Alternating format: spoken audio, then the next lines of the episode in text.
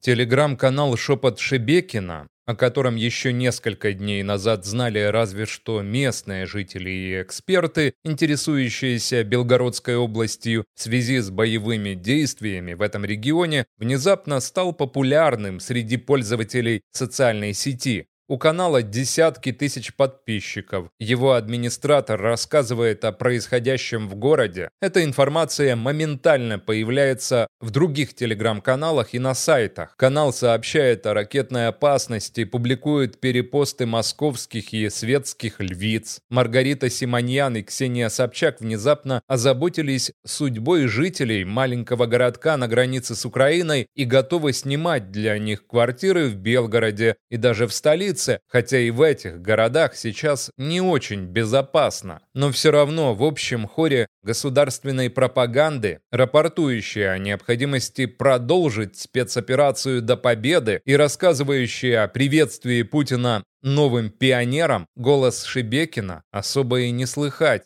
Это вот именно что шепот. Впрочем, о том, что происходит с жителями соседствующих с Шебекиным городов и сел Харьковской области, не думала ни российская государственная пропаганда, ни жители Шебекина, а популярный теперь телеграм-канал об этом даже и не шептал, будто там, за несколько километров от государственной границы с Российской Федерацией, и не люди живут. Жителям Белгородской области, судя по их реакции, даже и в голову не приходило, что война разрушившая соседние города, превратившая в руины кварталы того самого Харькова, в которые они десятилетиями ездили за покупками и покататься на метро, может прийти и к ним. Симоньян не стремилась разместить в собственном доме жителей Харьковской области, только призывала с телевизионного экрана эффективнее бомбить. Могут сказать, что когда трагедия разворачивается в твоей стране, ты проявляешь куда больше участия и внимания вне зависимости от твоего отношения к войне как таковой, потому что это же соотечественники, мирные люди,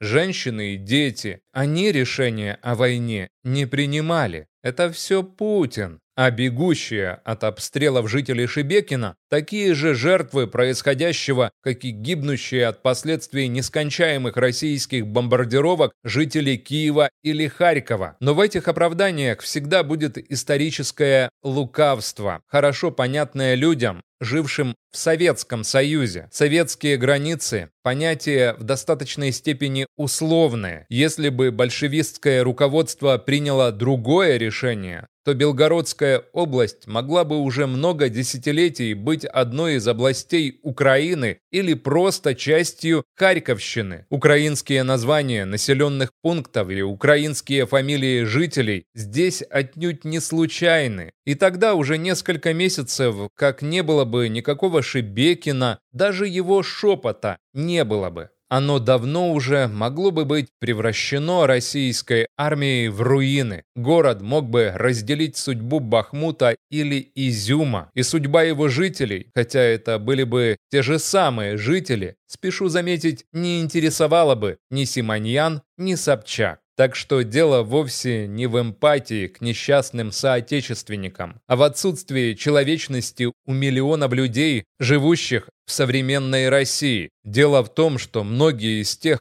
кто живет в нескольких километрах от российско-украинской границы, не пытаются хотя бы спросить самих себя, что происходит с теми несчастными женщинами и детьми, которых обстреливают вот уже 16 месяцев. Но 18-летняя студентка мужественно требует от родного правительства отодвинуть линию фронта от Шебекина, потому что у ее семьи нет денег на переезд. У миллионов украинцев, которые были вынуждены бежать от обстрелов твоих ошалевших соотечественников, от убийств, разрушений и грабежей, тоже не было денег. Это нарочитое стремление помочь несчастным жителям, никому еще вчера неизвестного в России городка, такой же лживый цинизм, как и стенание Владимира Соловьева по поводу злоключений несчастных обитателей Рублевки. Нельзя одновременно поддерживать агрессивную войну и ужасаться ее последствиям. Должна появиться хоть какая-то причинно-следственная связь, связь между преступлением